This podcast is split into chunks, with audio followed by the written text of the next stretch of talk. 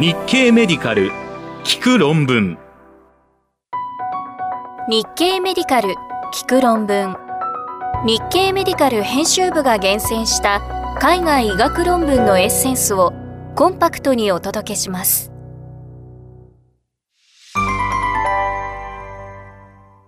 はじめに2023年3月9日に日経メディカルで紹介した。スイスで B11 529系統感染者と2018年から2022年のインフルエンザ患者を比較した結果です。ジャマネットワークオープン誌からオミクロン株による入院死亡率はインフル以上。スイス、ルツェルン大学の研究グループはスイスの15病院でオミクロン株に感染した COVID-19 入院患者と2018年以降に季節性インフルエンザで入院した患者の死亡率を比較してオミクロン株の死亡率が高かったと報告しました。結果は2023年2月15日のジャマネットワークオープン誌電子版に掲載されました。全体ではオミクロン患者のうち7.0%が入院中に死亡していて、インフルエンザ患者では4.4%でした。院内死亡の原因特異的ハザード比は1.93で、退院の原因特異的ハザード比は1.21でした。これはオミクロン患者の方が入院期間は短いですが、1日あたりの死亡率は高いことを示唆します。こうした要因を考慮した院内死亡の調整部分分布ハザード比は1.54で、オミクロン患者の死亡リスクがインフルエンザ患者より優位に高くなっていました。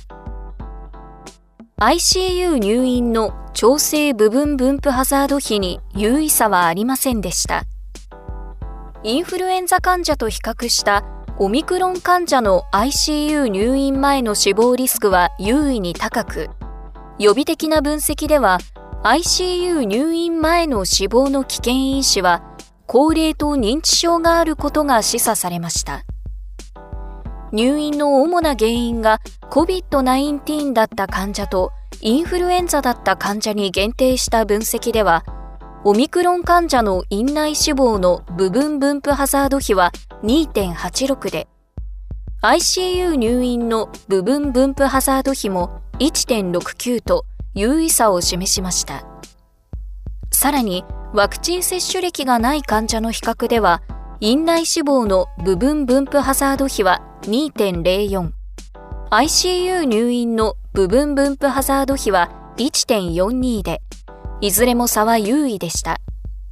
詳しい内容は日経メディカル聞く論文で検索してください。論文コラムへのリンク先を掲載しています。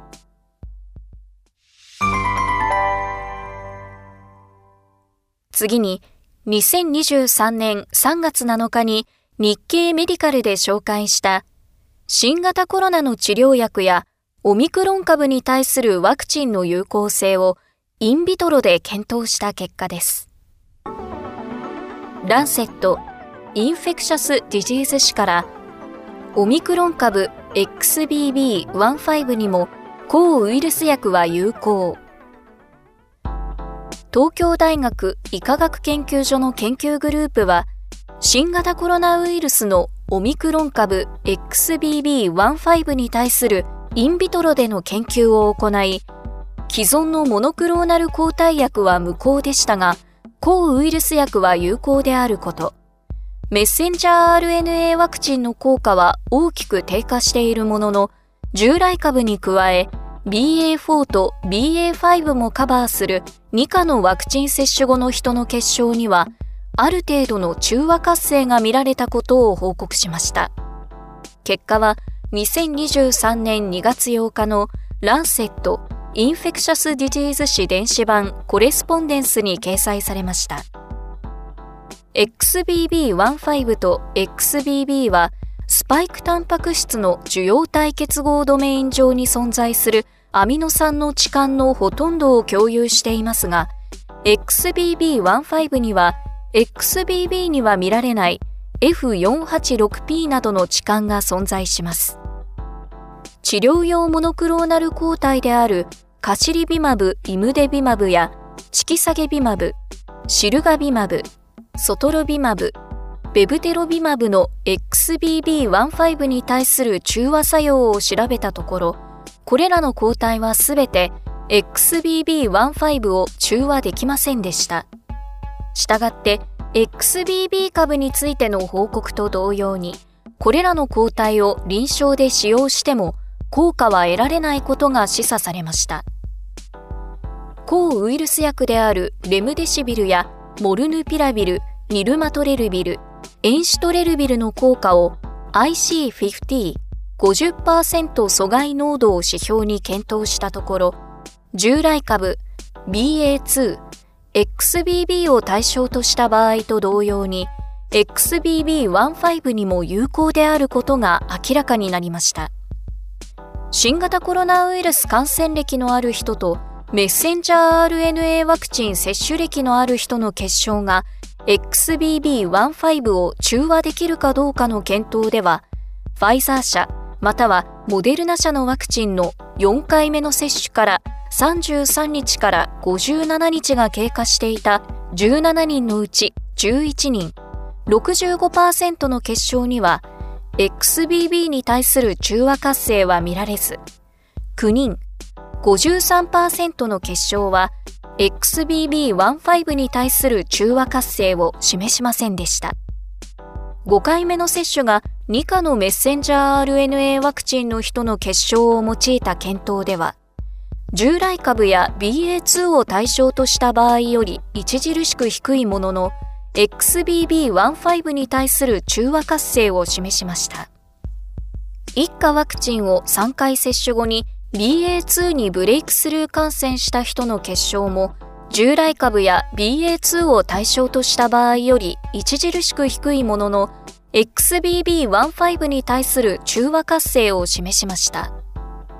これらの結果は XBB.1.5 は一家のメッセンジャー RNA ワクチンの接種により獲得した液性免疫を回避できること。しかし、BA.4 と BA.5 もカバーする2価のワクチンには、ある程度の中和活性の誘導が期待できることを示しました。詳しい内容は日経メディカル聞く論文で検索してください。論文コラムへのリンク先を掲載しています。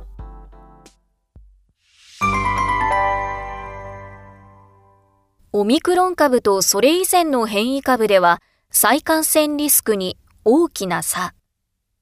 続いて、2023年3月10日に日経メディカルで紹介した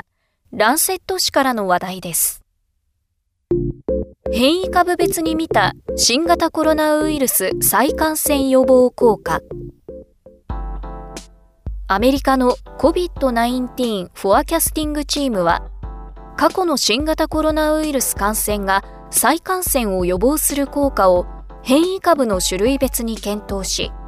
過去の変異株に比べオミクロン株の再感染予防効果は大きく低下していますが、重症化を予防する効果はある程度維持されていたと報告しました。結果は2023年2月16日のランセット誌電子版に掲載されました。祖先株、アルファ株、ベータ株、デルタ株、オミクロン株とその亜系統に関する情報を抽出し、メタアナリシスを行って過去の感染が再感染、COVID-19 発症、重症化に与える影響を変異株ごとに、また感染からの時間ごとに検討しました。その結果、過去の感染歴が再感染を予防する効果と、COVID-19 発症を予防する効果は、祖先株、アルファ株、ベータ株、デルタ株を対象とした場合に高く、オミクロン BA.1 系統に対する効果は低くなっていました。祖先株、アルファ株、デルタ株の再感染を予防する効果は刑事的に低下していましたが、その速度は緩やかでした。一方、BA.1 の再感染を予防する効果は速やかに低下し、新型コロナウイルス発症を予防する効果も同様でした。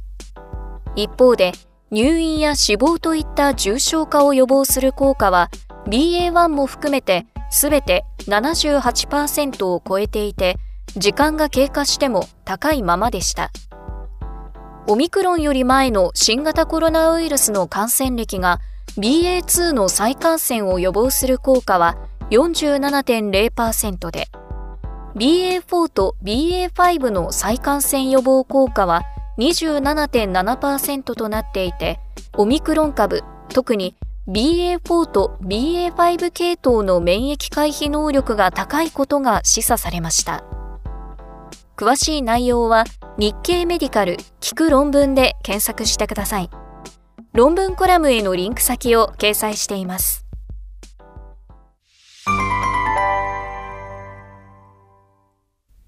禁止の予防薬に関するランダム化比較試験の結果が香港から報告されました。続いて、2023年3月6日に日経メディカルで紹介した邪魔しからの話題です。0.05%アトロピン点眼薬が小児の禁止を抑制。香港中文大学の研究グループは4歳から9歳の禁止ではない小児を対象にアトロピンの禁止抑制効果を調べるランダム化比較試験を行い割付薬の夜1回点眼を2年間継続してもらったところ0.05%アトロピン群はプラセボ群や0.01%アトロピン群に比べ禁止の累積発生率が低かったと報告しました。結果は邪魔し2023年2月14日号に掲載されました。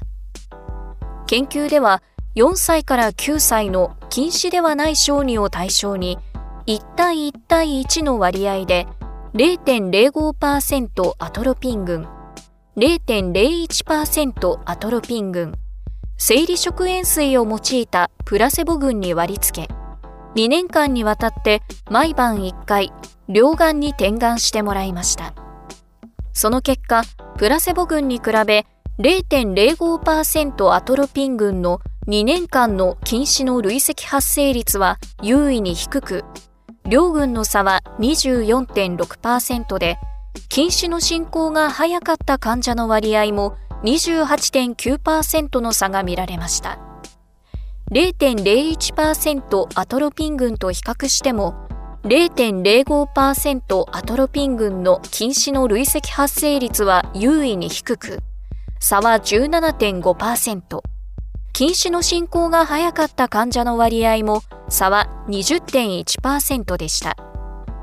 0.01%アトロピン群とプラセボ群の禁止の累積発生率、及び進行が早かった患者の割合には差は見られませんでした。有害事象の中で最も多かったのは、襲名眩しさで、2年目の発生率は0.05%アトロピン群が12.9%、0.01%アトロピン群は18.9%、プラセボ群は12.2%でした。詳しい内容は日経メディカル聞く論文で検索してください。論文コラムへのリンク先を掲載しています。最後に、2023年3月8日に日経メディカルで紹介した潰瘍性大腸炎の寛解導入療法に関するネットワークメタアナリシスの結果です。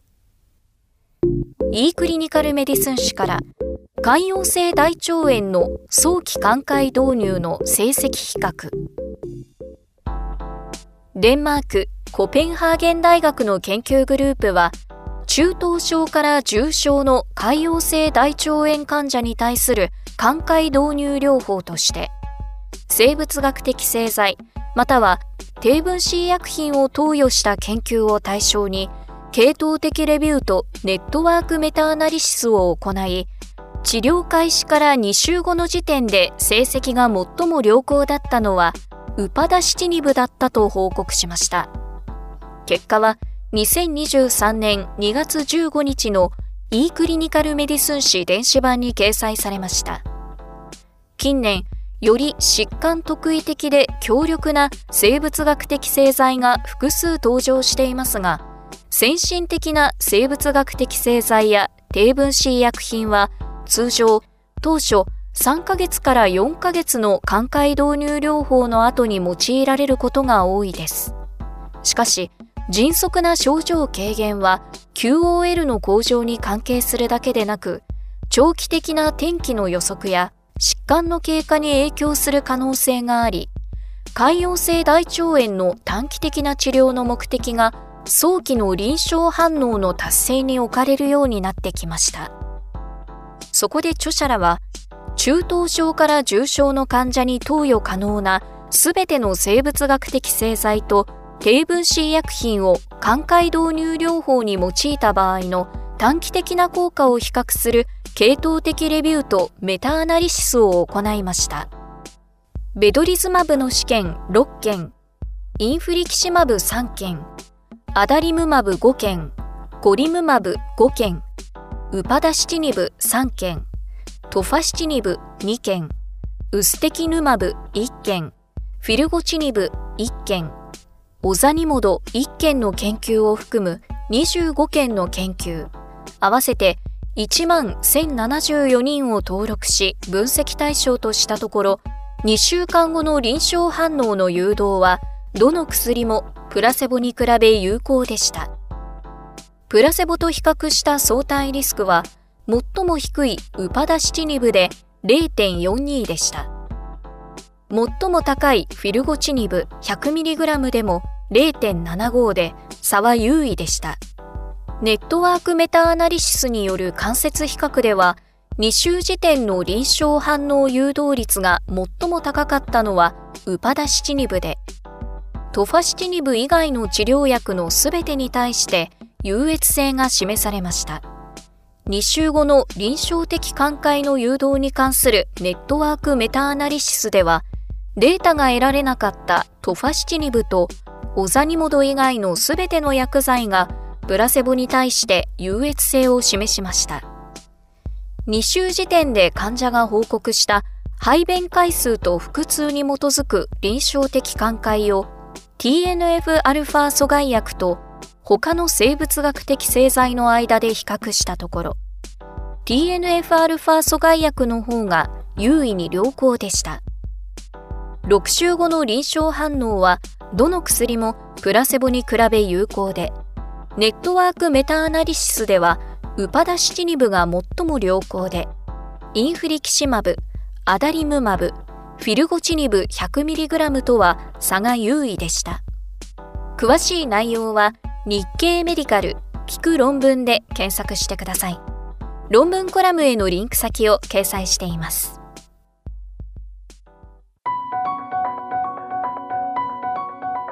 日経メディカル聞く論文次回もお楽しみに。